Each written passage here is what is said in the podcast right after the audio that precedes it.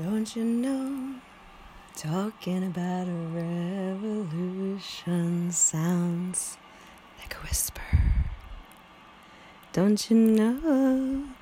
Talking about a revolution sounds like a whisper.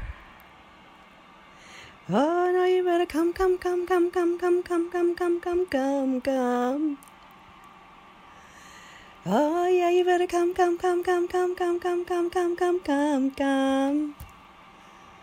Cause finally the tables are starting to turn. Talking about a revolution, oh. Yes, finally the tables are starting to turn. Talking about a revolution, oh. Talking about a revolution, oh. Talking about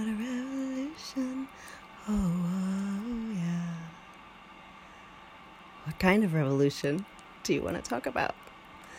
I want to talk about a sexual revolution. What does that look like? What is free love? People say it, but what does it mean? It's very simple, and I'm going to tell you. This is from my perspective, so your arguments are unnecessary. Should you choose to align with my perspective, you are welcomed into my heart and soul. I don't think I'm going to edit this. I'm going to let you hear all of the stream of consciousness. So, if you disagree with this perspective, that is okay. This message is not for you at this time. You are free to come back later when you have opened your mind and heart. For those of you who are ready for a sexual revolution, the premise or the basis of this is free love. Love exchanged between two consenting adults without the desire to possess or to be possessed by the other. How do you do this? You have someone that you're into, someone that you like, and you say, Hey, I'm really into you. Would would it be okay with you if I think about you when I touch myself? Or something along those lines. And if that person gives you permission, well, then you meet in the ethers. We don't need physical connections, to enjoy our connections in the ethers. And you don't need an appointment, you don't need a location. All you have to do is close your eyes and get into the vibe.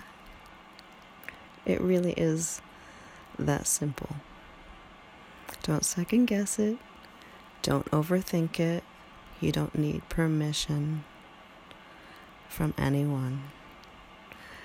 I give you permission. You have my permission. I call upon humanity to perform a mass masturbation in order to raise the consciousness of this planet and to counter the darkness as it breathes its last dying breath. May we accompany that breath of that dying beast into the afterlife in the spirit world with the most loving and unconditional creative energy that we can possibly muster. That being the power of our creative sexual energy.